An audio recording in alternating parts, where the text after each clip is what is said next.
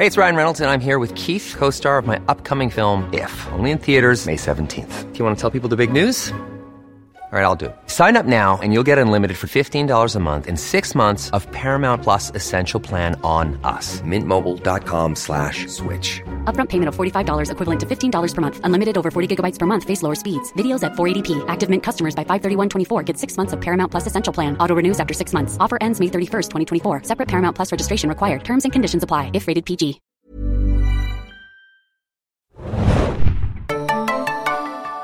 Dum dum dum. Da dum dum dum.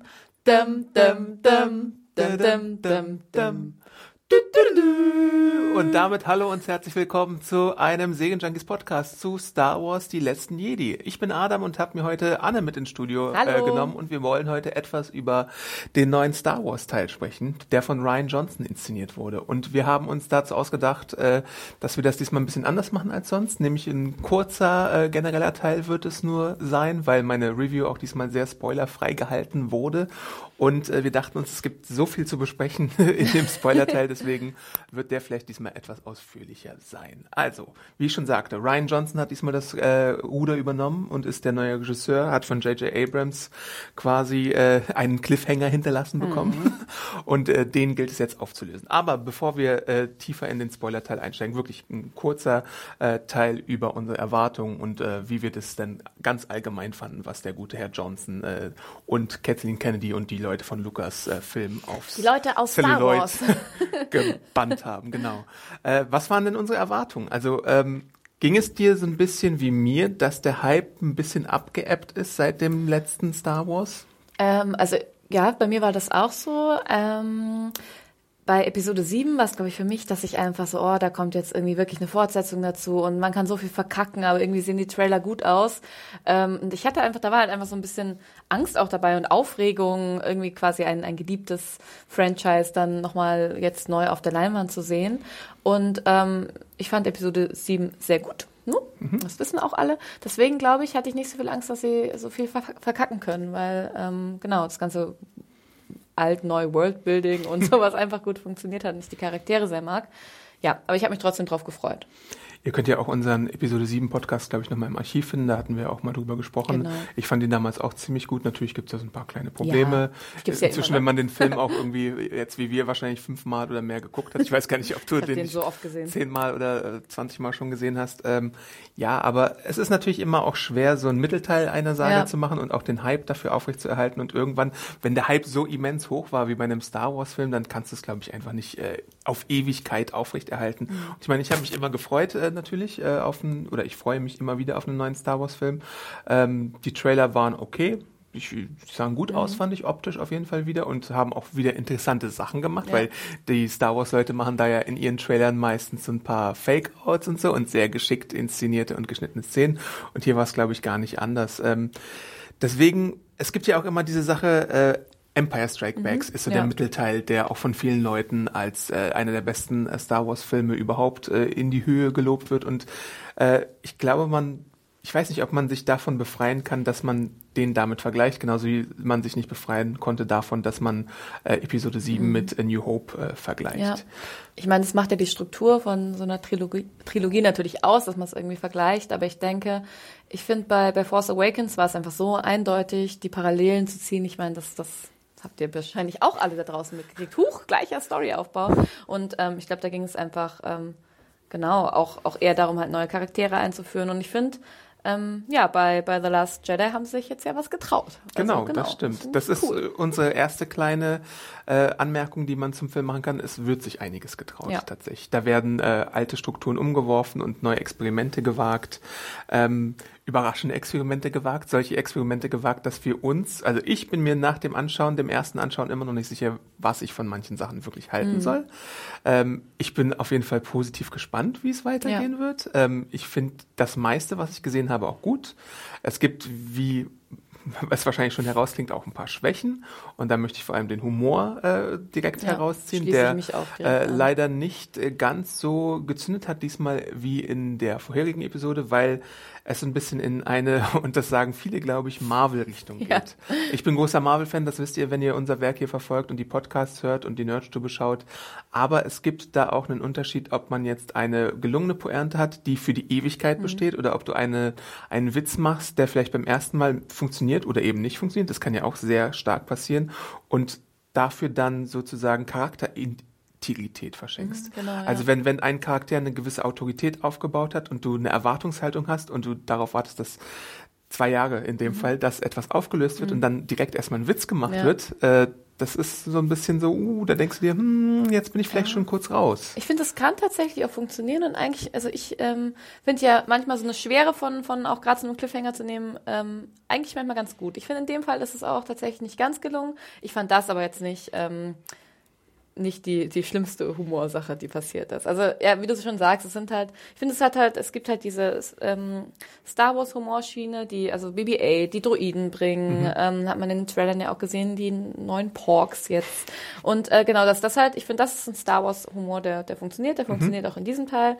Aber ähm, genau, die Ausweitung in Richtung ich bin kein großer Marvel-Fan, aber ich sage es einfach auch Marvel-Humor-Richtung. Also ich finde auch, das ist.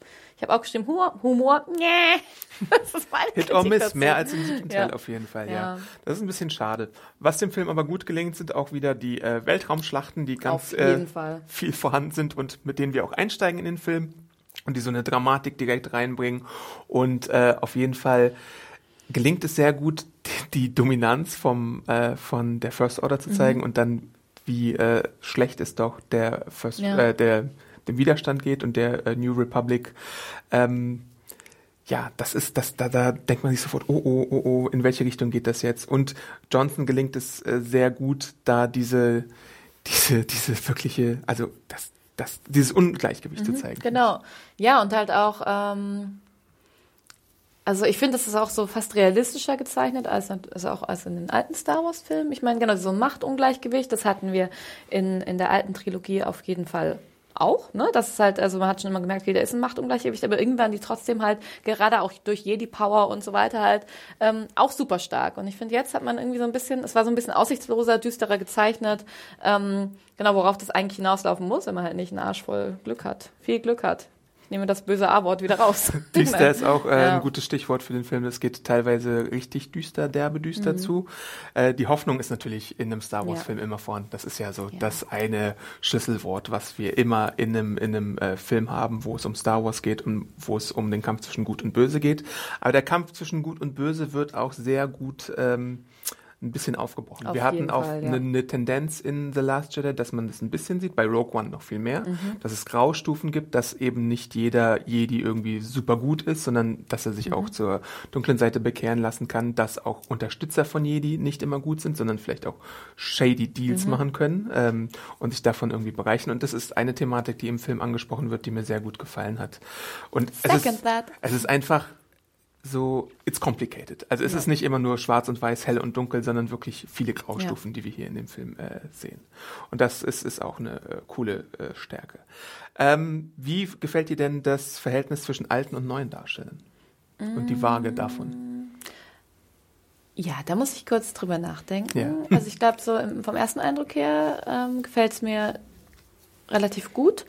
Ähm, ich hatte ja, das hatte ich glaube ich auch das letzte Mal im Podcast gesagt, ich finde ja schon, dass es darauf hinausläuft, dass ähm, die neuen Charaktere die alten so ein bisschen ablösen auf jeden Fall. Ähm, genau, also ich fand tatsächlich, dass es eigentlich ganz cool war. Es waren also auf jeden Fall haben die neuen DarstellerInnen viel mehr Screentime bekommen. Ja. Ähm, wir hatten Lea noch als, als wichtige Figur. Ähm, genau, Lea. ja, und ähm, aber ich glaube, mir, hat- mir hat das gut gefallen. Ich finde, sie haben das gut aufgebaut, auch in Force Awakens, und ich äh, fühle mich jetzt nicht so, dass ich andauernd irgendwie, keine Ahnung, unbedingt jetzt ständig meine alten Helden Ja. Heldinnen sehen muss. Ich finde, der Nostalgiefaktor war in Episode 7 auf jeden Fall sehr viel stärker und Ja. hier hat man einen guten Weg gefunden, wo du die Altdarsteller, vornehmlich Luke und Leia, Chewie auch ein bisschen, Ja. ähm, in so Szenen haben konntest, wo man äh, sie jetzt nicht in den Fokus rückt, aber du ihnen wirklich starke Szenen auf Ja, den Leib auf geschnitten hast. Es gibt eine Layer-Szene, da dachte ich mir, oh, oh, was machen sie da, was machen sie da, was machen sie da, macht es nicht. Ähm, und dann war ich doch glücklich, wie es gelöst Ja. wurde, weil es ein sehr schöner Moment war. Wenn du die gleiche meinst, ja. ja, und bei Luke gibt's da auch so äh, mindestens eine Szene, wenn nicht sogar mehrere Szenen mit ihm, die äh, mich wirklich beeindruckt Ja. haben und die so ein bisschen Gänsehaut verursacht haben und dass sie meine Haare aufgestellt haben. Und ansonsten stehen wirklich die neuen Recken und noch neuere Recken, nämlich auch Ja. äh, Leute wie, äh, das habe ich mich hier aufgeschrieben, die gute äh, Rose. Mhm. Taiko, Kelly Mary Tran im Mittelpunkt oder äh, DJ, gespielt von Benicio del Toro und Laura Derns Charakter Vice Admiral Emmeline Holdo. Ja. Und bei manchen von denen ist es halt auch so, was wir eben angesprochen haben, da sind diese Graustufen immens Ja. wichtig. Ähm, Ich weiß ja auch immer noch nicht, ob Poe Dameron, ob der nicht, der hat doch Dreck am Stecken. meinst du? Denke ich immer noch. ist doch wieder nur so ein Wunsch, den ich habe.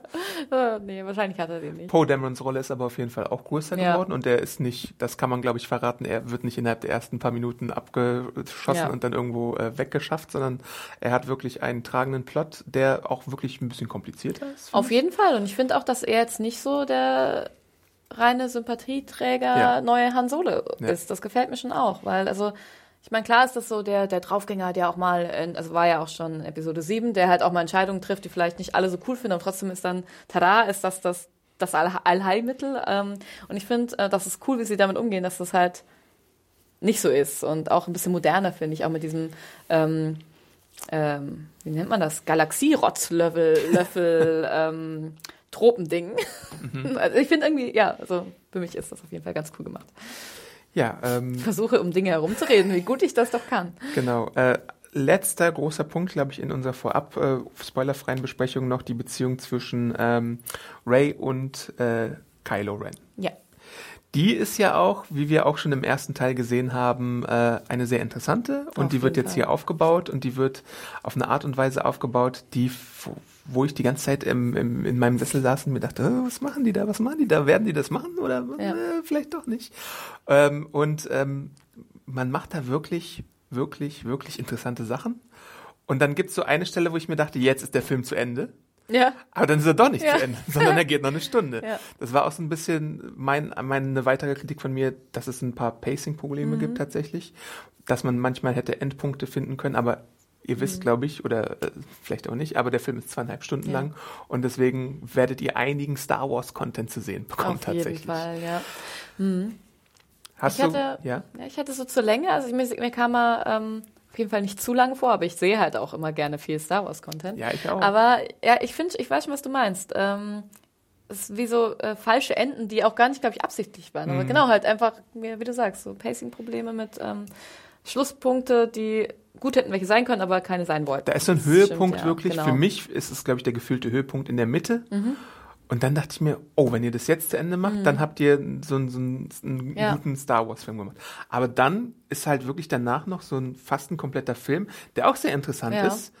Aber ähm, wo ich mir denke, da habt ihr jetzt wirklich alles nochmal reingestopft und Mhm. ihr habt euch fast gar nicht mehr für den dritten Teil aufgehoben.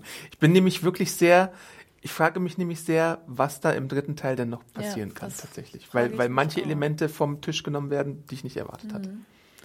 Ja, also ich glaube schon, dass immer noch genug Futter da ist, um auch im äh, dritten Teil noch ähm, ja, Wendungen zu machen, die man so nicht erwartet. Ich finde, das ist nicht alles Futter rausgenommen. Aber ja, es stimmt schon. Man hätte, ja, ja, doch. Und auch noch im spoilerfreien Teil, glaube ich. Ich finde es ein bisschen schade, dass, also wir haben ja gerade schon über die alte Garde geredet, aber so ein C3PO, ein R2D2, auch ein Chewbacca, finde ich, haben m, teilweise wirklich sehr große Nebenrollen. Also ich glaube, C3PO sagt vier, fünf Sätze oder so, R2D2 darf einmal piepen und so. Und Chewie, der ja eigentlich emotional berührt sein müsste von dem großen Verlust aus Episode Ja. 7, es wird auch ein bisschen stiefmütterlich behandelt. Das fand ich ein bisschen schade. Da hätte man noch ein bisschen. Ja, Chewie rutscht auch sehr in diese Comic Relief Rolle rein, die er natürlich auch schon auch immer ein bisschen hatte, aber ja, mir fehlt auch so der tragische Teil an, an Ja. der für Chewie auf jeden Fall. Ja. Ja, Ja. und bei den Droiden, ich weiß nicht, ich finde schon auch C3PO, der funktioniert auch, wenn er, wenn er halt ähm, mal nicht so eine große Rolle hat. Ich weiß nicht, das irgendwie war, also war jetzt ja auch in Episode 7 so oder den anderen, dass es halt, ne, aber Ja, gut, funktioniert was- schon, ja. Mhm. aber ich finde ja, ich weiß nicht, vielleicht bin ich da auch wirklich oldschool, dass die beiden Droiden, Ja. die sind die so, dieser, dieser Kleber sind, Das der das stimmt, alles ja. zusammenhält. Und ich fand es ja auch schon schade, dass R2D2 in Episode 7 halt wirklich nur so die ganze Zeit im Mhm. Standby-Modus war. habe ich geweint, als er anging? Ich weine sehr viel bei Star Wars. Ja, Dafür hat ja BB-8 äh, ganz viel Screentime bekommen. Mhm. Diesmal jetzt so ein bisschen. Ich war im ersten, im siebten Teil, man muss ja immer vorsichtig sein, im siebten Teil war ich sehr äh, großer Fan Ja. von BB-8.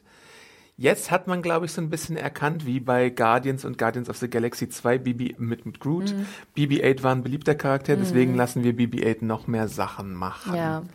Und das sage ich auch ganz kritisch, fand ich Mhm. nicht so gut. Mir war es auch zu viel. Ich finde an manchen Stellen da, also ob jetzt, ähm, genau, was halt, ja, ich, versuche nicht zu spoilern, Entschuldigung, es fällt Ja. mir immer so schwer. Aber ja, genau, also Dinge, die halt auch ein Druide vielleicht sonst nicht unbedingt macht und was auch dann so ein bisschen komisch aussieht, ähm, das hat mir auch nicht so gut gefallen, das hat mich rausgerissen. Weil er, er ist fast mächtiger oder irgendwie nütz, also Nützt, ja. er ist nützlicher als die Protagonisten teilweise. Ja, aber das ist halt, ich glaube, sie wollten ihn so ein bisschen auch zu so einem, also ich meine, dass die Druiden ja Herz und Seele haben, das kennen wir auch aus Ja. den Star Wars Filmen. Ich glaube, das wollten sie so ein bisschen pushen noch. Und klar, ich meine, ich glaube, da steckt dann schon immer so ein Verkaufsargument dahinter. So, oh, die mögen BB-8, mehr BB-8 und noch andere Figuren. Die Porks sind natürlich auch Porks. ganz klar auf die Merchandise-Schiene ausgerichtet. Ich finde das ja manchmal gar nicht schlimm. Ich denke mir immer so, ja, dafür durfte ein toller Character Designer, Character Designerin, ich weiß es nicht, sich halt hinsetzen und sich was mega Witziges ausdenken. Das ist okay, aber man muss halt nicht, also ich finde halt, wenn es an vielen Stellen vollgestopft und dann noch, äh, was wir vorhin angesprochen haben mit dem Humor, der Humor sich dann auch noch irgendwie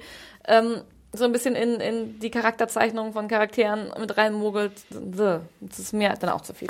ja, aber das, das stimmt schon. Die sind cute, die Porks und so, und Ja. Bibi ist auch immer noch ein bisschen cool. Jetzt nicht mehr ganz so cool wie im siebten Teil, aber äh, man hätte es vielleicht nicht so übertreiben müssen. Ich finde es ja auch cool bei den Druiden ist ja immer, wenn die so ein, wenn die halt, die haben ja, haben ja natürlich immer, die sind ja so gepaart in Teams. Mhm. Also Luke und ähm, R2D2, dann C3PO immer noch so als, als äh, Trio ähm, dann da mit dran, aber auch, ähm, ja, genau, und, und BB-8 auch mit Ray gepaart irgendwie und dann eigentlich ja mit Poe. Und ich finde, das hat halt nicht so gut funktioniert. Der war halt so ein bisschen, der war Mhm. Ich fand das. Zusammenspiel und, tatsächlich ja. zwischen BB-8 und Ray auch besser als Ja, das zwischen. Poe und BB-8, obwohl es eigentlich sein Druide ist. Ja, Ja, naja. ja.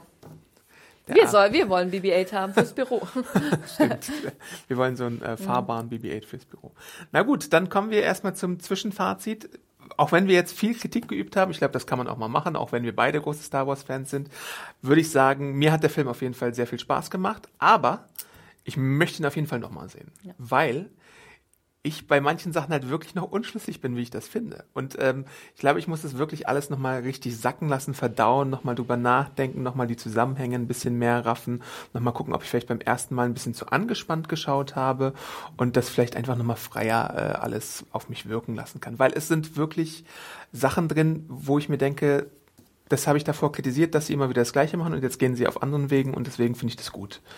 Und das ist so mein Fazit. Also ich möchte, ich möchte ja dieses Star Wars sehen, was so sich mal loslöst von so gewissen etablierten Tropen. Deswegen Ja. finde ich das eigentlich äh, gut, was da gemacht wurde. Und du? Ja, also ich will ihn auch auf jeden Fall nochmal sehen. Ähm, also ich habe ihn auch angespannt gesehen, auf jeden Fall. Das ist irgendwie, wenn man dann auch mit so einem Kritiker in den Blick guckt, so, äh, verkacken die das jetzt, was ist das? Oder halt immer gleich so rückanalysiert, wo, also was ich ja gar nicht mal so viel mache, wie du jetzt zum Beispiel. Aber ähm, genau, mir hat der Film auch großen Spaß gemacht. Ich fand ihn auch gut. Ähm, ich fand ihn, glaube ich, sogar sehr gut. Äh, ja, mehr dazu im Genau, wenn ihr tolle Metaphern hören wollt, dazu, wie gut ich ihn fand und mit was ich ihn vergleiche, hört gleich im Spoiler-Teil rein. ja. Okay, Genau. ich fand ihn, ich fand ihn zum Beispiel nicht so gut wie Episode 7. Das ist aber, glaube ich, äh, durchgekommen, weil ich weiß Mhm. Ja. nicht, das, das, das ist auch wirklich schwierig immer bei so einer direkten Fortsetzung oder einem Mittelteil der Trilogie, weil du möchtest, dass sie es nicht wiederholen, du möchtest was Neues sehen und wenn sie dann Neues sehen, dann bist du trotzdem noch so, so Mhm. ja, kritisch. voll. Also ich fand ihn vom Gefühl her auch nicht so gut, aber ich denke, da steckt halt viel von diesem Hype, von dem wir es vorhin schon hatten, halt auch mit drin und ich fand ihn anders gut. Ja, Ich fand ihn mutiger, also äh, genau, vielleicht ist halt gut und schlecht. Ich meine, das haben wir auch gelernt im Film, ne? das gibt's ja, schwarz und weiß, schwierig. Also ich fand ihn, glaube ich, einfach anders gut. Und ähm, genau, also die, den Mut halt, dass es auch in andere ähm, Kerben schlägt und sich was traut, der Film, das, das macht bei mir schon viel aus. Und die Porks sind keine Evox, das ist Die gut. Porks sind keine Evox. Wir mögen ja die Evox, Ja. Adam und ich. Genau. Und ich Oder keine Jar Jars Ja. sogar. Also Ja. die Porks sind halt einfach süß und da, aber jetzt irgendwie kein Gamebreaker. Ja, genau. So, dann läuten wir die äh, Todesstern äh, Dö, dö, Glocke. dö, oder so.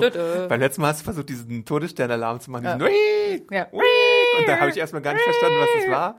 Aber jetzt Ja. äh, steigen wir tief ein, weil wir wollen Sachen bereden. Deswegen äh, gibt es viel zu bereden. So. Also ab jetzt Spoiler.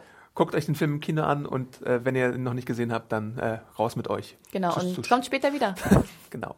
So, Anne, was besprechen wir denn zuerst? Ich weiß es nicht. Sag du mir das. Ähm, ich möchte Ray besprechen. Ja, ich. lass uns Ray besprechen. Ray. So. Ja.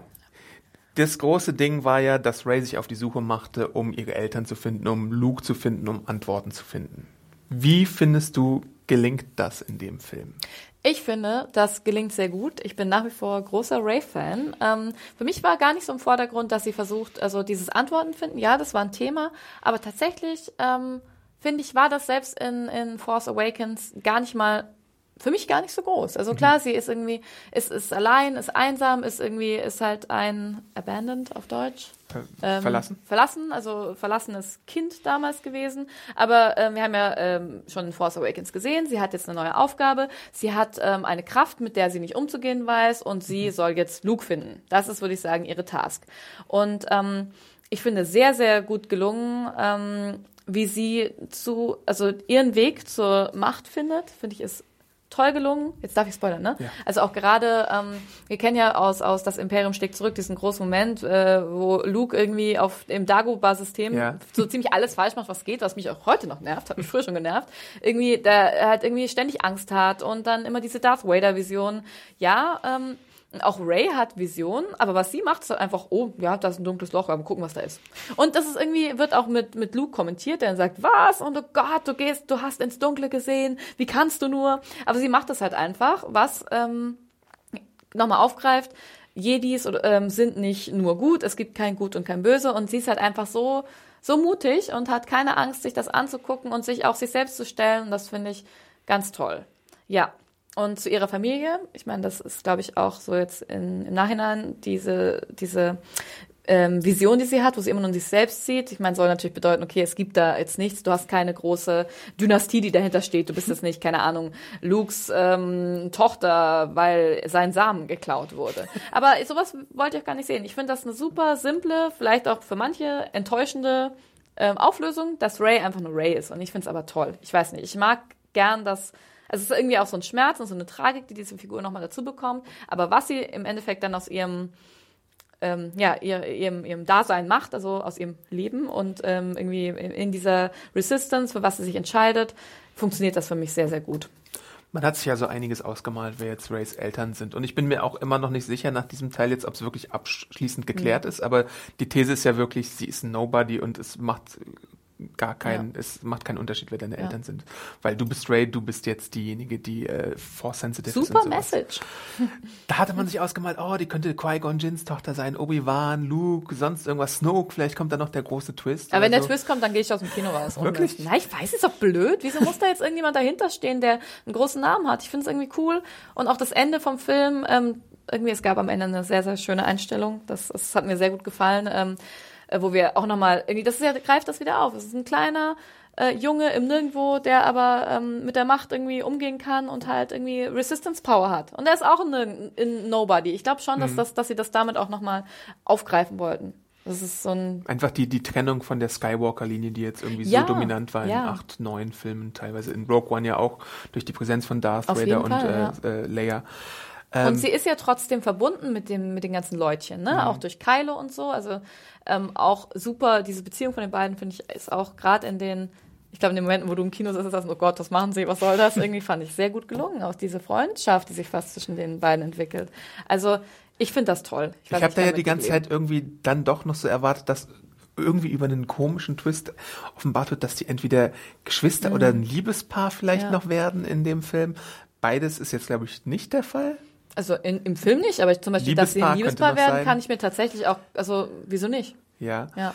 Ähm, aber es gibt halt so, so ein paar awkward Momente auch zwischen denen, die, glaube ich, auch ein bisschen durch äh, Snoke gelenkt Mhm. werden. Tatsächlich, der die beiden telepathisch mit der Macht in Verbindung bringt, wenn Mhm. Lord ich das Voldemort, richtig verstanden Gollum. habe. Ähm, Ja. Und die unterhalten sich halt auch, äh, also wirklich über große Distanzen telepathisch äh, und, und äh, tauschen sich dann aus und versuchen sich gegenseitig auf die jeweils andere Seite zu ziehen. Mhm. Ähm, und diese Sache, das ist, das, das fand ich halt schon wirklich spannend, weil mhm. ich mir dachte, macht man das jetzt schon im ja. Mittelfilm oder nicht? Und, und die haben es halt wirklich gemacht. Also ja. dann gibt's da diesen einen Moment, der mein absolutes Highlight war, beziehungsweise eins mhm. meiner Highlights, wo, wo die beiden dann bei Snoke in der Kammer sind und Snoke seinen großen Schurkenmonolog hält und äh, denkt, er hätte alles durchschaut, er hat alles geplant, Ray ist irgendwie nur so ein, eine Bäuerin ja. in seinem Plan und dann äh, sie, sie äh, leistet halt Widerstand mhm. und sie versucht mit ihrem Schwert ja. äh, anzukämpfen, dann versucht sie mit Kylos Schwert zu kämpfen und dann liegt halt das Lichtschwert so daneben und sie schafft es dann, äh, ist es, warte mal, ist, nee, Kylo macht Kylo macht es, genau. Und dann wird Snoke einfach ja. mal so Und da habe ich mich so gefreut, weil ich dachte, wenn die weiter mit diesem, sorry, schlecht animierten Gollum Voldemort Ding da, also wenigstens ist er keine fünf Meter groß in echt, ja. ne? Eine Sache, gut. Aber irgendwie, ich weiß nicht, das ist halt. Aber auch das ist eine coole Entscheidung, finde ich, mit dem Superschurken halt nicht ganz am Ende zu brechen, mit dem Imperator, also mhm. der Imperatorfigur, sondern halt das wirklich auch schon mal im Mittelteil zu machen. Das ist auch mutig, finde ich. Ich meine, den, ja, den Endgegner hast du jetzt ja schon mal ausgeschaltet. Ja, ich finde ich, ich finde da halt immer das, dieses Spiel mit den Erwartungen und dann gibt es so irgendwie zwei Jahre lang Internettheorien, mhm. was denn hinter äh, Snoke steckt und wie mächtig der ist und dann sagt ja. Andy Serkis, der ist mächtiger als Darth Vader und der Imperator zusammen und dann wird er halt auch wirklich sehr mächtig gezeigt, weil ich meine, er ja. kann ja schon Sachen mit Ray machen, äh, die die andere vielleicht nicht machen können. Er, er hat, er kann, glaube ich, auch in einer Szene Kylo oder Hux, ich weiß es gar nicht mehr genau, mhm. wer es war, äh, obwohl er nicht präsent ist, so mit der Macht verschieben ja, nur mit seinem äh, ja. Dings. Und dann wird er halt so mir nichts, dir nichts weggemacht. Und dann gibt's wirklich diesen coolen Moment, den ich niemals im Leben erwartet hätte, dass Ray und äh, Kylo Ren sich zusammentun und da die imperiale Garde da so äh, cool. wegschnetzeln und äh, sehr düster auch wegschnetzeln teilweise. Da werden keine Gefangenen gemacht. Ja. Aber dann mhm. sieht man doch, dass sie zwar äh, auf einem mhm. Nenner sind, was das Loswerden von Snoke angeht, mhm. aber nicht, also Ray ist nicht korrumpierbar. Das ist auch gut. Ja, das finde ich ist auch super. Ähm, genau, und ich glaube, sie ist auch nicht korrumpierbar, weil sie ja nichts hat, was also das ist ja vorher auch gut gezeigt worden. Sie hat einfach, sie hat ja, sie hat keine Angst, sie hat irgendwie nichts zu verlieren, außer das, was sie sich selbst aufgebaut hat, nämlich ihre Freunde, Freundin, ihre, also ihre liebgewonnenen Personen, die sie, die aber jetzt nicht so viel mit mit Geschichte zu tun haben, nicht halt dieses Ich bin dein Vater Ding. Und ähm, genau, sie ist nicht korrumpierbar und Kylo möchte mehr. Also er für ihn im Mittelpunkt steht ja trotzdem dieses irgendwie, ich weiß nicht, auch so fast so ein bisschen so eine, ja, eine Rache an allem, eine Rache an seinem, ähm, äh, an seinem Leben, seinen blöden Sachen, die ihm auch passiert sind, weil das finde ich nämlich auch ganz großartig gemacht, dass Kylo nämlich nicht nicht der, der, der super böse ist, der quasi auch ausgelöst hat oder, oder selber entschieden hat, dass er jetzt ähm, ja Luke versucht umzubringen und die Jedi-Städten. Das war nämlich andersrum. Super krass, finde ich, auch das ja. zu machen. Es gibt da so einen Rashomon-Moment, dass man dreimal verschiedene Versionen ja. davon sieht, wie denn die Geschichte zwischen Luke und äh, Kylo verlaufen ist. Und das fand ich auch wirklich, ja. bei, bei jedem Mal dachte ich mir, was? Das war jetzt so, oh Gott. Luke ist jetzt doch nicht der strahlende Held. Also der Mythos, an dem Mythos Luke wird auf jeden Fall ordentlich gekratzt mhm. auch. Äh, und das finde ich äh, eine sehr interessante Entwicklung. Ähm, ja, und ähm, bei Kylo gibt es auch so diesen Moment, er sitzt ja da schon in seinem Schiff und äh, nimmt Visier auf das Schiff, in dem Leia sitzt, seine Mutter. Ja. Und dann überlegt er so kurz, ob er sie abschießen soll, aber er macht es dann doch nicht.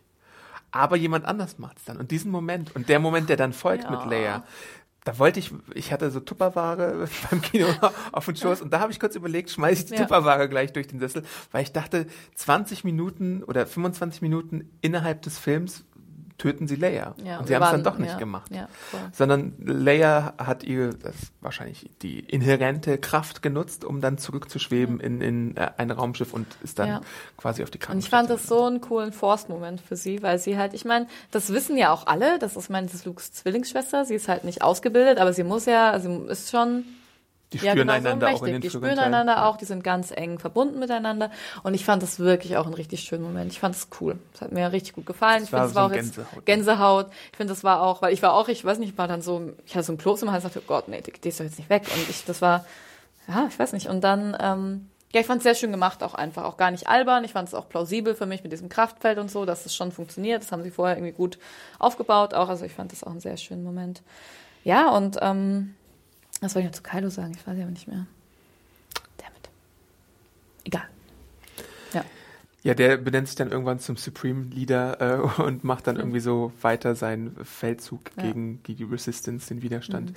Aber, Wer, da, ja. Ja. Aber da ist ja auch so viel, viel Leid dahinter, glaube ich. Genau das, was ja auch irgendwie so doll. Also ich finde fast, dass Kylo mehr eine, ein Luke-Charakter ist als Ray zum Beispiel. Das ist jetzt irgendwie, okay. äh, weil also bei Luke ging es ja auch immer ganz viel darum, okay, für welche Seite entscheide ich mich? Und jetzt habe ich da diesen Vater und mein Vater ist der größte Oberschurke, Schurke Ever catch yourself eating the same flavorless dinner three days in a row? Dreaming of something better? Well, HelloFresh is your guilt-free dream come true, baby. It's me, Kiki Palmer. Let's wake up those taste buds with hot, juicy pecan-crusted chicken or garlic butter shrimp scampi. Mm. Hello Fresh. Stop dreaming of all the delicious possibilities and dig in at HelloFresh.com. Let's get this dinner party started.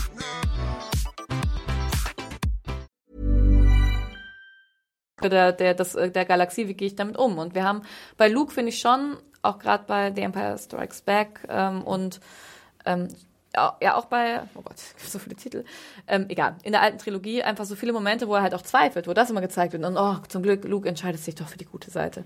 Und ähm, Kylo, der, der ist ja auch die ganze Zeit am, am, am ähm, hinterfragen, wer bin ich, was mache ich? Und dann hat er diese Anger-Issues und ähm, er ist halt nur irgendwie auf der anderen Seite. Aber ähm, ja, Aber seine beide- Eltern, ja. Beide wollen ja eigentlich das Ende von dem, was sie da machen. Ja. Luke möchte, dass die Jedi beendet werden und ist dafür auch ins Exil gegangen, damit die Linie ausstirbt und damit vielleicht etwas Neues gemacht Mhm. wird, weil ja auch ein, ein Sith äh, äh, Imperator und dann äh, sein Vater Darth Mhm. Vader später äh, dafür gesorgt haben, dass einiges Leid über die äh, Galaxis Ja. gekommen ist. Und ähm, Kylo möchte ja im Prinzip, nachdem er Snoke ähm, getötet hat zusammen mit Ray, dass die beide, also gut, der erste Satz war so, lass uns alles hinter uns. Der nächste Satz ist dann natürlich, ja gut, ich bin jetzt, wir, wir zwei zusammen Wir zwei können sind die regieren. super, super Regierungs. Aber wer hätte denn, na gut, wahrscheinlich schon. Ich frage mich, ob es denn so sein hätte müssen, dass die beiden wirklich wieder als böse äh, Macht regieren oder Mhm. ob sie dann vielleicht irgendwann mit einem anderen System gekommen wären. Oder glaubst Ja. du, dass Kylo zu sehr verdorben ist, dass er, dass er doch so ein Machtstreben hat? Also ich glaube, dieses Machtstreben hat er und er hat halt diesen großen Hass in sich. Den, das, ich glaube, darauf wollte ich vor allem hinaus, weil Luke hat ja auch den großen Hass immer Mhm. in sich gehabt, den der Imperator mal ankratzen wollte. Ich spüre den Hass, lasse ihn zu. und ähm, ja, und halt einfach, der wurde halt ungerecht behandelt und so fühlt er sich auch. Das ist, alles läuft irgendwie darauf hinaus, dass er sich super ungerecht behandelt fühlt. Also ich finde halt, ähm, ich glaube schon, dass es bei, bei Kylo auf jeden Fall in diese, ja, wir lassen uns zusammen regieren Richtung geht und ich finde, das passt auch nicht zu einer Ray. Und stell dir mal vor, weißt du, die Resistance, die sagen jetzt, okay, gut, wir regieren das zusammen, die würden doch den Vogel zeigen. Wir sind jetzt das große, große Imperator, Diktator in ein Paar und so ist es jetzt. Also ich finde, das hätte jetzt nicht so funktioniert. Ich fände ja manchmal, dass es so wirklich spannend wäre, wenn man so Filme hätte, wo du zwei Richtungen zeigen könntest. Weil Ja. ich, ich hätte Ein Abenteuerspielfilm. Ich hätte es wirklich super spannend gefunden, einmal zu sehen, wer denn da gewesen wäre, wenn Ray und äh, Kylo zusammen äh, ihre, Ja. ihre große Dominanz gezeigt hätten, was es da noch für eine Hoffnung gegeben hätte oder nicht. Man hätte natürlich so einen kleinen Jungen gehabt, der jetzt da am Ende des Ja. Films aufgeführt wird. Aber, aber die zwei zusammen sind eigentlich ziemlich unschlagbar. Ja, und das voll. ist halt, äh, halt krass, vor allem wenn du dann siehst, wie äh, die Resistance dezimiert wird im Laufe des Films auch und, und immer kleiner wird und zwar kleine Tra Teiltriumphe hat, aber dann doch irgendwie wirklich am Ende sind, ist es dann nur noch so ein kleiner Haufen und Ja, so. das hat mich auch wirklich berührt, muss ich sagen. Also ich fand, die Resistance war noch nie so, ja, schwach irgendwie ähm, dargestellt ähm, und ähm, ja, auch fast hoffnungslos. Ich meine, am Ende kommen da zehn Hanseln raus. Das fand ich, aber das fand ich sehr gut tatsächlich. Das hat mir gut gefallen. Also wie es dazu gekommen ist, vielleicht nicht immer von den Plotpoints, aber äh, ja. Ja, aber so, ich weiß nicht, ich finde Ray, also ich finde die echt cool, muss es nochmal sagen, weil ich, das ist so eine, ja, so eine starke Figur und ähm, ja. Ja, und auch gerade diesen äh, auf der Insel, diesen Visionenmoment oder diesen Ausbildungsmoment. Ich finde das halt, ich fand, und das zum Beispiel so witzig, weil das sollte, glaube ich, das fand ich auch nicht, das, das finde ich nämlich witzig, aber gut witzig, weißt du? Da gibt es halt so ein dunkles Loch und die, oh, was, was ist denn da? Weißt du, und das ist irgendwie cool und das passt auch zu ihrem Charakter und ja, manche anderen Sachen. Ja, ich fand halt bei, Ja. bei Humor, Ja. also jetzt können wir es ja, Ja. vielleicht mal kurz sagen, wir haben zwei äh, Jahre lang darauf gewartet, äh, was passiert halt mit Ray und Luke und äh, Ray reicht Luke ja das Ja. Lichtschwert und Luke wirft es so weg. Okay. Das ist so, manche, manche werden jetzt argumentieren und ich kann es sogar verstehen, dass es Yoda vielleicht so ein bisschen auch Ja, gemacht hätte in die aber Richtung. Yoda ist ja nicht Luke. Das Ja. ist ja das große Problem. Weil ich finde nämlich auch, es funktioniert überhaupt nicht. Ich finde, für einen Luke hätte funktioniert, ähm, ihr das zurückzugeben. Das hätte funktioniert. Oder es einfach, und, aber ich, ich finde auch bei Luke haben sie Mhm. Oder am Nein, An- danke Oder, oder na, ja, haben sie am Anfang auf Teufel komm raus versucht, da halt auch, finde ich, auch so ein bisschen so ein Yoda reinzubauen. Was, finde ich, nicht funktioniert. Das, das ist einfach, der ist nicht alt genug, nicht schrumpelig nicht genug, nicht weise genug und er wohnt auch in keinem Moor. So, das ist irgendwie, ich weiß nicht. Und, ähm, und ich glaube, sie wollten so ein bisschen so einen verbitterten Grumpy Guy zeigen, aber das, das passt nicht. Ich finde, man hätte ihn schwermütiger machen können und dann auch ähnlich damit arbeiten können und auch wegen mir wütend. Aber halt so dieses Alberne und so ein bisschen dieses Foppende und ähm, Yoda-mäßige, ich hau mit dem Stock die ganze Zeit auf dir rum. Ja. Ne. Ich weiß, das, das finde ich schade, weil also ich finde, Luke entwickelt sich in eine sehr coole Richtung am Ende und ich mag auch, ich mag auch diesen für ihn in seinem Charakter diesen ähm, Turning Point und für was entscheidet er sich und ähm, auch womit er halt einfach auch die ganze Zeit versucht umzugehen. Aber am Anfang, auch gerade so dieser Beginn von Rays Nicht-Ausbildung oder ich sag dir, warum die Jedi scheiße sind, Ja. ja, das, ja, wie gesagt, dieser Grashalm-Moment, ne, habe ich auch gelacht und dachte mir danach so, äh, nicht witzig. ja. Ja, das ist ein bisschen schade. Ähm, ein weiterer Spoiler, weil wir es gerade auch schon erwähnt haben. Es gibt ein Comeback von einer Figur, die ich auch gar nicht erwartet hätte, denn Entschuldigung. Master Yoda Ja. erscheint. Und äh, das hatte ich jetzt gar nicht auf dem Schirm, dass man den vielleicht nochmal zurückbringt. Und es ist auch sehr interessant, was er denn dann macht, weil er ist dafür, weil Luke möchte ja wirklich die Jedi beenden und ist dann irgendwie auch schon kurz davor, glaube ich, es zu machen. Und dann erscheint Yoda, der als Force Ghost auch immerhin noch äh, ganz schön äh, stark ist und dann quasi die Bücherei mit den ganzen Jedi-Schriftsätzen, die einzigen Texte und Ja, wo aber die alles tauchen drin jetzt ist. später auch wieder, ne? Äh, Hast du gesehen? Ja? Ja, die sind im Falken, sind die Bücher. Unten drin in der Schublade, die machen die Ah ja, immer doch, stimmt, Ja. hast, hast recht, hast Ja. recht, hast recht. Aber auf jeden Fall lässt es in die Luft fliegen, weißt du? Ja. Ja. Und das ist nämlich auch, fand ich so, weil das hat so gut funktioniert. Das ist so ein cooler Yoda-Move, halt irgendwie, Luke, ich meine nicht und niemand, ich will das alles beenden und ich schwinge eine große Boom. Weißt du? Aber das Ding, das hat so gut funktioniert in, in, äh, wieder mit den beiden. Aber ich finde, Luke hat sich halt in vielen Situationen vorher genauso verhalten. Mhm. Halt wie halt genau diesen Yoda-Move gemacht, was halt irgendwie nicht passt. Aber das fand ich cool. Fand ich sehr gut. Und es war gut, dass sie äh, Yoda, also am Anfang sah es ein bisschen aus, als hätten sie einen Computer animiert, vielleicht Mhm. haben sie es auch tatsächlich, aber dann sieht man halt, dass sie sich für die Puppenvariante von Yoda entschieden Also ich haben. meine, das Glowy haben sie, das haben sie ja früher schon im Ja. Computer gemacht. Ne? Aber ich glaube, dass es eine Puppe war. Ja. ja, ist immer cooler. Und es ist nicht der flippy rumspringe Yoda, sondern der weiße, süße, äh, äh, weise, süße Yoda, der halt äh, seine Botschaften verbreitet. Ja, und der halt auch einfach anders mächtig ist, oder? Mhm. Äh, mit der, wie sagt man das eigentlich dann? Mächtig schon, ne? Die Macht. Ja. Egal, ähm, ja. Und ich fand Luke schon auch an sich auch wieder ein, also so den Kern schon super spannend, auch dieses okay, und er hat es irgendwie versaut und er war dann irgendwie bei äh, in der Rückkehr der Jedi-Ritter halt der coole Typ, der sich voll im Griff hat und irgendwie, keine Ahnung, gute Sachen machen kann und ja, ja.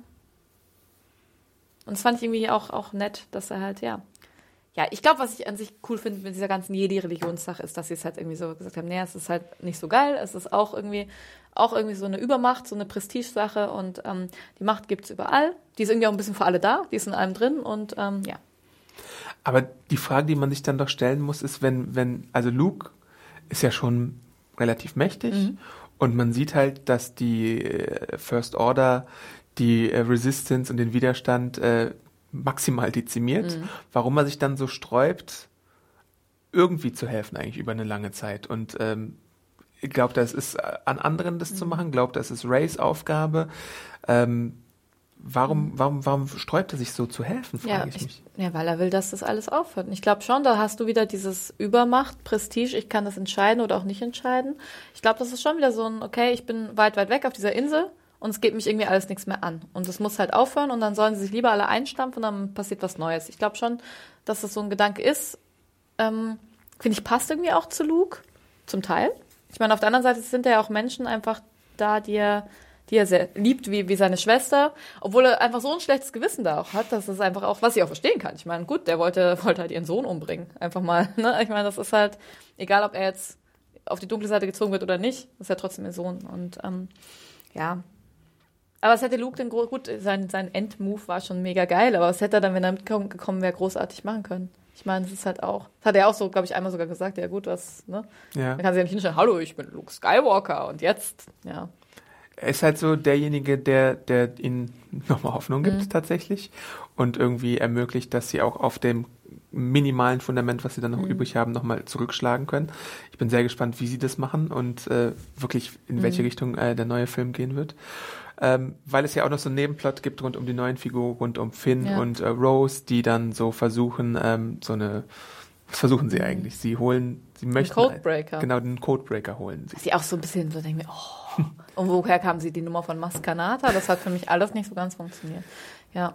Ja. Aber Und da lernen sie halt diese ganze Sache auch, da lernen sie halt auch mehr dazu, dass alles irgendwie so ein bisschen korrumpiert ist, dass es, dass es so Nutznießer von dem ganzen Konflikt zwischen äh, First Order und Widerstand gibt, die sich dann irgendwie äh, Monaco-esk in so Ja. einem Casino-Planeten das irgendwie ein schönes Sinnbild Leben fürs, machen. für den Kapitalismus. Genau, und für die Dekadenz und so. Ja. Dann gibt's natürlich auch noch so diese Mhm. Anti-Veggie-Botschaft tatsächlich in dem Film drin, wo Chewie ja dann einen Pork versucht zu essen, aber die anderen Porks ihn irgendwie so anschauen und sagen, "Oh."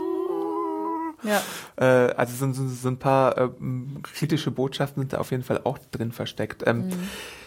Ja. Ja. Ähm, ja. Und es wird halt wirklich super viel Tabula Rasa gemacht, finde ich. Das hat Mhm. mich überrascht. Dass dann am, am Ende eigentlich weg ist. Snoke ist weg, Phasma ist weg, Ja. Mhm. die ja auch so ein Zwischenboss war, auch für Finn. Also ich meine, sie ist im Feuer weg äh, und fällt ins Feuer Ja, rein. ich glaub, und die ist weg, Die ja. ist Mhm. eigentlich weg. Äh, Luke ist ja weg, beziehungsweise Force Ghost vielleicht, den kann man ja mal äh, zurückholen. Und bei Leia ist ja natürlich das Problem, ich glaube, sie, woll sie wollten eigentlich neuen zu ihrem Film machen. Dann ist natürlich das tragische echte Leben dazugekommen und äh, ich glaube, sie werden sie jetzt nicht wie bei Rogue One nochmal per Computer Nee, zurückholen. glaube ich auch nicht. Und da ist halt dann wirklich für mich die Frage, was sie machen. Ray ist jetzt ein bisschen die Galionsfigur, wahrscheinlich des Widerstandes. Es gab äh, eine Figur, über die wir noch gar nicht geredet haben, vielleicht sollten wir das nochmal kurz machen.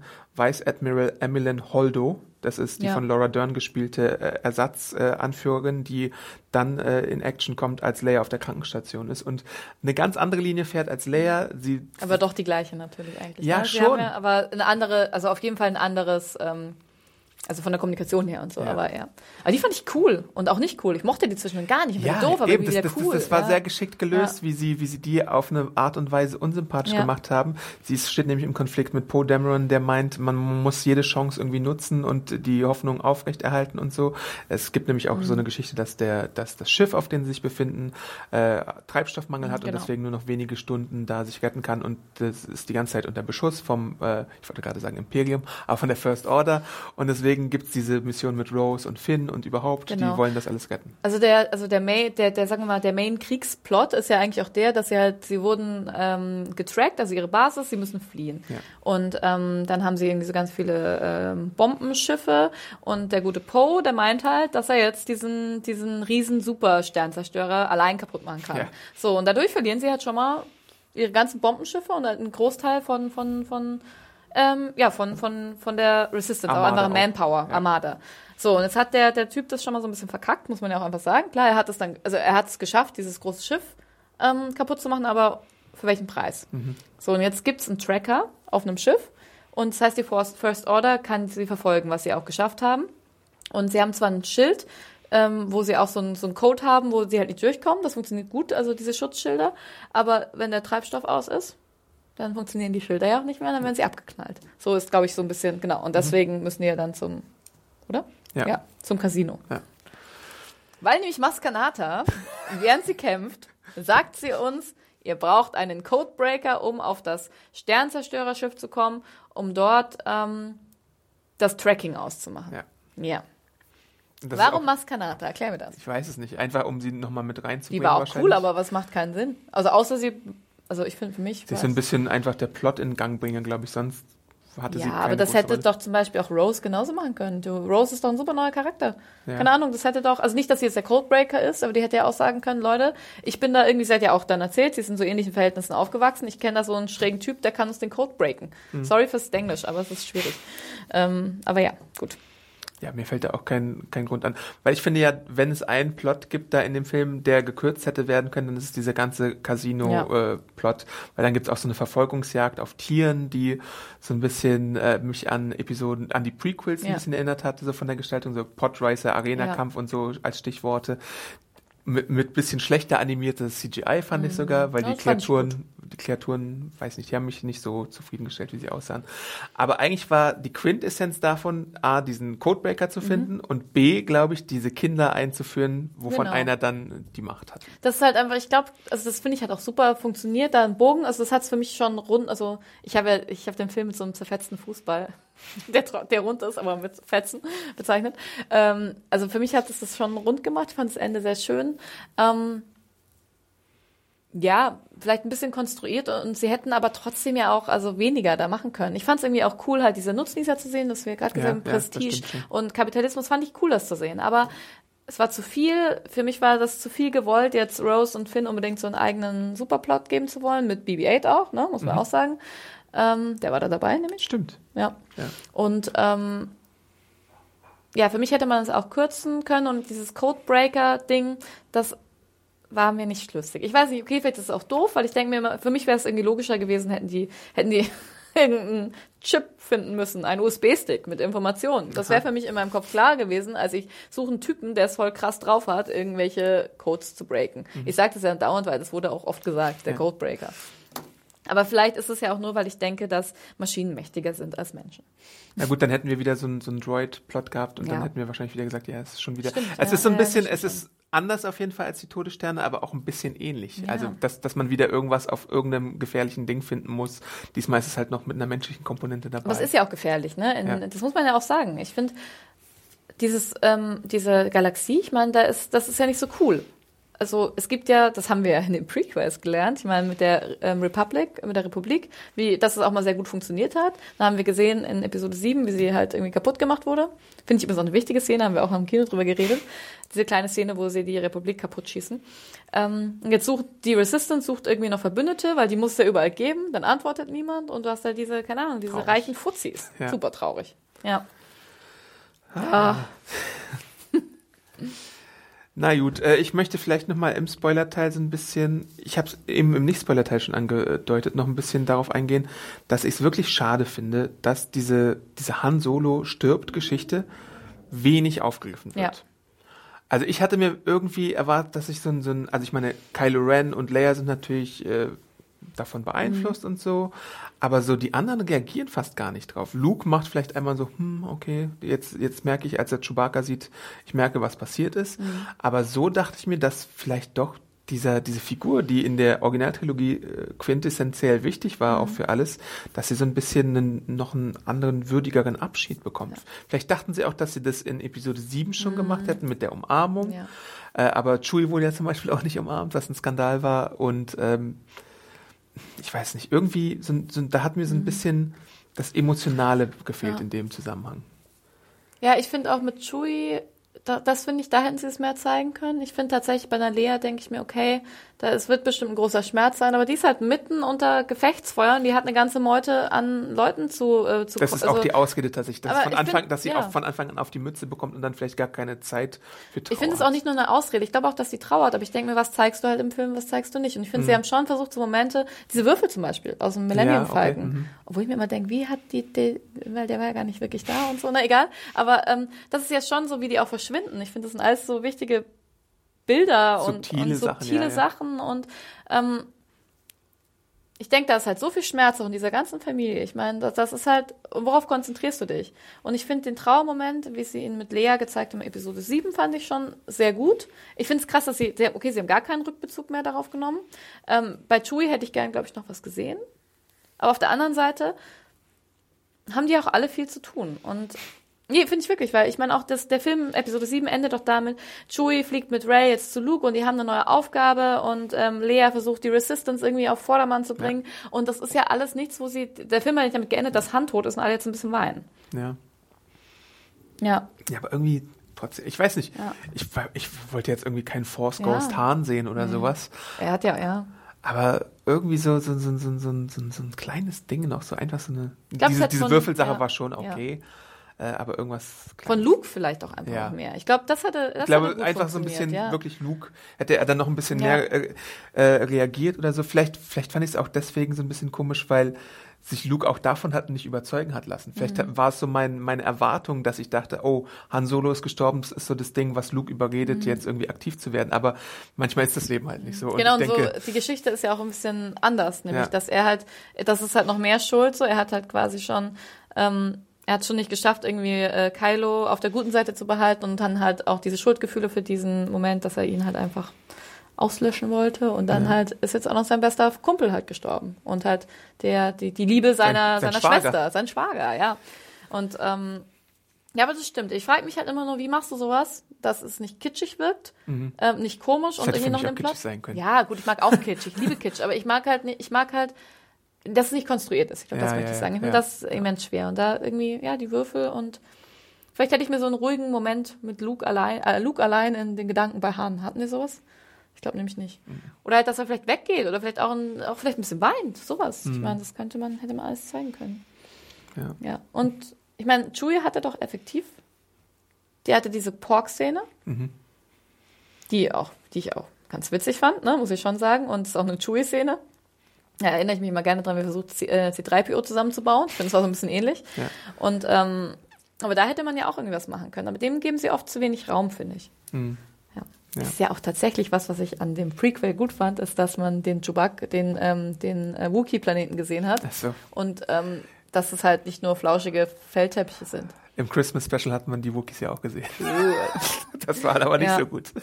Äh, ja, ähm, gut. Äh, gibt es noch irgendwas, was wir äh, vergessen haben? Hast du noch irgendwas, was dir auf der Seele brennt, was wir irgendwie unbedingt besprechen müssten? Ja, Ja. also ich weiß nicht, wir können ja vielleicht nochmal über, ähm, über dieses, wie das, wie das Ganze dann quasi gipfelt, Ja. ähm, reden. Also Luke äh, lenkt ja dann Kylo Ren ab, ähm, indem er äh, sich mit seiner äh, Macht, Kraft, Entschuldigung, ich bin abgelenkt von der roten Lampe, ähm, ähm, genau, auf diesen Planeten holographiert Ja. und dann halt äh, Wo der da- Widerstand sich genau, zurückzieht. Der Widerstand sich zurückzieht und es ist eigentlich ein aussichtsloses Ding. Die Tür wird aufgeschmolzen, eigentlich müssen jetzt gleich alle sterben. Aber, kommt, aber dann kommt Luke. Ähm, das hat mir ziemlich gut gefallen. Ich dachte auch so, wow, was machen die jetzt? Und ich dachte natürlich, jetzt ist er wirklich da. Dachte und ich auch, ja. ähm, Und ich dachte mir, ja, boah, boah. was hat der für eine Macht? dass der so. halt, da wird auf den eingeballert und trotzdem ist er noch Jetzt da. kommt Super Saiyajin Luke und so. Und mir hat auch richtig gut gefallen, also auch wieder von Kylo, dass er einfach, dass der nicht halt, der ist, der ist nicht so böse, dass er übermächtig ist und einfach runtergeht und ihn halt einmal mit einem schwungvollen Lichtschwertkampf niedermetzelt. Nee, der ist so sauer und der ist auch noch so jung, denke ich mir immer. Und der denkt, schießt alle auf ihn ein. Und dann sagt er auch hier, Alles, auf. Und Hack sagt dann auch, "Mm, finished. das fand ich irgendwie auch ganz cool. Und ähm, ja, also ich, also genau, und ähm, mit diesem Ablenkungsmanöver und auch Ray und dem Falken, den sie irgendwie so cool steuert und äh, cool schießt und mit dem Rettungsmanöver mit den ähm, Kristallwölfenhunden, die ich jetzt Ja. cooler finde als Pokémon, die Pokémon. Pokémon, ja, super. Ähm, das hat mir schon gut gefallen. Das möchte ich, glaube ich, nochmal sagen. Ich finde, das war spannend und cool gemacht und ähm, ja, das mit den Tierchen stimmt schon, vielleicht ein bisschen zu viele Tierchen. Star Wars entscheidet euch das nächste Mal für vielleicht. Aber eine Frage Ja. dazu, ja. Ähm, Luke hat jetzt alle abgelenkt Ja. und das Feuer auf sich gelenkt und so und Ray hat derweil die Steine aus dem Weg geräumt und alles. Ja, aber das kommt ja erst später mit den Steinen. Wahrscheinlich nicht. Egal. Ja, erzähl. Steine. Nee, ich wollte nur fragen, Ja. was hat dann jetzt Lukes äh, Aktion effektiv gebracht? Also ich meine, was hindert jetzt die First Order daran, die Rebellen zu verfolgen eigentlich? Na, nix. Naja, oder? Gar nichts. Die verfolgen die doch jetzt auch weiter. Ja, also Ja. ich meine, das ist ja das am, am Anfang des nächsten Films kommt dann so niemand ist eine. Rakete und dann ist niemand Ja. mehr übrig. Es ist 90 Minuten Stille. Das hat mich auch so, so ergriffen. Irgendwie. Ich weiß nicht, dann hast du diese paar Hanseln und dann, ja, auch mit, mit ähm, dem tragischen Ableben von, von Carrie Fisher. Ich meine, da bleiben jetzt wirklich nicht mehr so viele übrig. Und ähm, ich glaube halt, und das, mich hat das ganz schön hoffnungslos tatsächlich zurückgelassen. Und dann hast du halt diese Szene mit den Kindern am Ende. Und ich finde, die war echt cool gemacht. Und auch diese, wie da nochmal erzählt würde, der große Luke Skywalker, diesen, dieser Mythos. Aber du hast es halt eben, diese, diese Kiddies, die halt irgendwie nichts haben. Und der eine ist halt dem, weißt du, da wird auch nicht groß gezeigt, dass der jetzt die Türen öffnet von allen Tierchen und die rausfliegen. Nö, der hat da irgendwie seinen Resistance-Ring, den er von Rose halt hatte. Ich glaube, das, ist, das fand ich auch cool, dass er den so trägt. Und, ähm, und dann nimmt er halt den Besen und zieht den zu sich ran und putzt da halt. Und ich finde, das war so, das war so ein schöner Star Wars Hoffnungsmoment auf einem Scheiterhaufen. Weil ich meine, gut, was machen sie daraus jetzt? Okay, wir wissen, es gibt noch andere Jedis und irgendwie der Spirit wird weitergegeben an die nächste Generation, aber im Endeffekt ähm, tanzen die halt alle auf einem großen, offenen Gra. ja. Glaubst du, dass wir jetzt äh, Tagesmutter Ray sehen im nächsten Teil, die irgendwie ihre kleinen Jedi-Padawan großzieht? Nee? Nee, weiß nicht. Ah, Das wäre okay, gut, ja. Weiß nicht. Auf der anderen Seite, vielleicht fände ich es auch, sie haben das ja, im Prequel haben wir das gesehen. Ich habe mich zum Beispiel immer gefragt zwischen das Imperium schlägt zurück und ähm, Rückkehr der Jedi-Ritter, warum hat sich Luke plötzlich so gut im Griff und warum kann er das alles? Das hat mich als Kind immer sehr gewurmt, Ja. dass der jetzt plötzlich, mich hat auch gewurmt, dass der jetzt viel älter aussieht, weil die waren natürlich alle abgedreht, als ich die gesehen habe, weil ich so sechs oder sieben. Und das mir, nee, finde ich das komisch. Und ähm, da war er so der einzige, der einzige Jedi-Typ. Und irgendwie wäre es vielleicht auch ganz cool, jetzt halt auch mal wirklich ohne viel Tamtam einfach zu sehen, okay, es gibt halt mehrere, die das können. Und jetzt versuchen wir das mal. Aber kriegt man das hin? Nice. Gute Frage. Gute Frage. Naja, man, man kann ja auch, äh, was, was ja auch spannend ist, ist wie oder ob es äh, Kylo Ren überhaupt gelingt, die First Order zusammenzuhalten. Ja. Da gibt's ja auch innerhalb der Organisation allein mit Hux schon Ja. andere Stimmen, die ihm da gefährlich werden können, obwohl Hux natürlich eine Mhm. arme Wurst ist, die eigentlich immer nur von ihm rumgeschubst werden wird. Ähm, ich fand ja auch überhaupt so diese, diese Resistanzen in der Resistance selbst. Mhm. Ja. Also ich dachte ja auch, als ich äh, Emmeline Haldo gesehen hatte und diesen ganzen Handlungsbogen, Ja. ist es jetzt eine, eine Doppelagentin Dachte oder ich sowas? auch, ich hatte ja. die ganze Zeit Angst äh, um die Resistance. Äh, aber einfach so die Spannungen zwischen den einzelnen Seiten sind auch ziemlich spannend. Also äh, ob jetzt Hux dann irgendwie, weiß ich nicht, einen Anschlag plant auf ihn oder wa- was, Mhm. Was da noch passieren wird. Also äh, es ist alles sehr, sehr offen diesmal. Poe Dameron in der Resistance auch so ein bisschen als, ja, ja, Gegenspieler auch zu, zu der Admiral. Genau. Ja. Ähm, ja. Ja, wir müssen Ja. jetzt zwei Jahre warten, bis Ich finde es wir auch schön, dass unser Podcast ist ähnlich wie der Film. Keine Antworten. Keine Antworten. Keine Ja. auf, äh, richtigen Antworten. So ein paar Sachen sind mir auch wieder positiv aufgefallen, zum Beispiel, dass es sehr viele Bilder gab, wo einfach, ohne dass es irgendeine Bedeutung hat, in die Richtung zum Beispiel nur Frauen im Bild waren. Ja. Nur, nur eine Admiral, eine Pilotin, sonst irgendwas.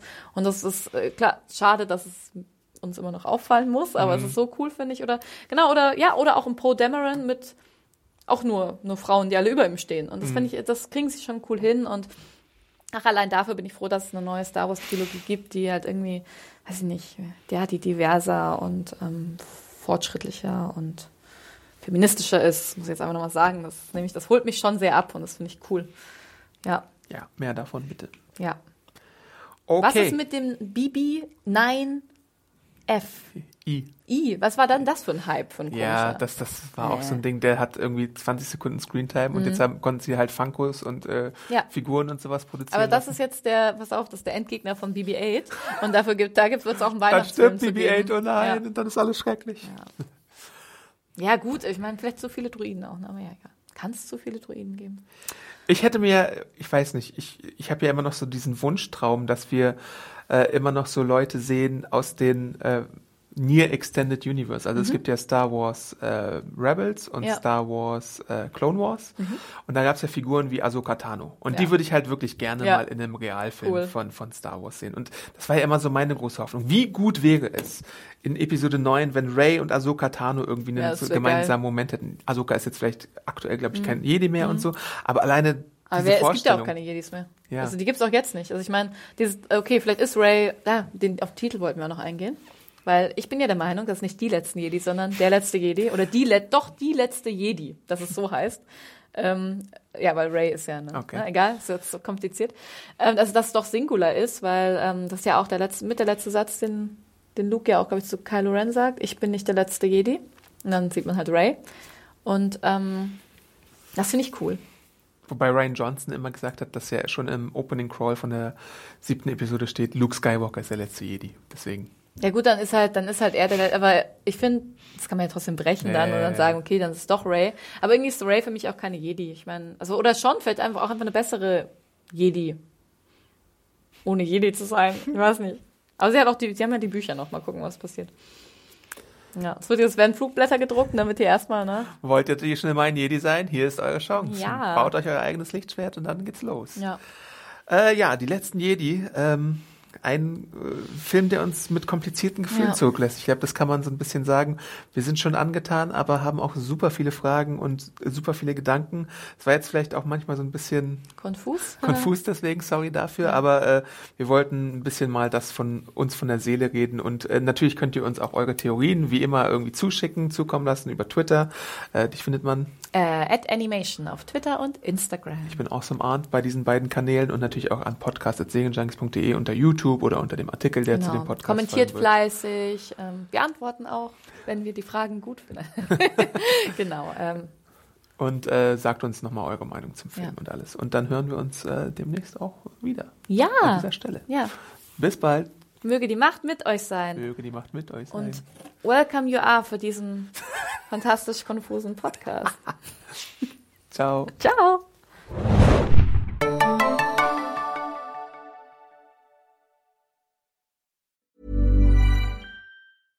Ever catch yourself eating the same flavorless dinner three days in a row? Dreaming of something better? Well, HelloFresh is your guilt-free dream come true, baby. It's me, Kiki Palmer. Let's wake up those taste buds with hot, juicy pecan-crusted chicken or garlic butter shrimp scampi. Mm. Hello Fresh. Stop dreaming of all the delicious possibilities and dig in at HelloFresh.com. Let's get this dinner party started.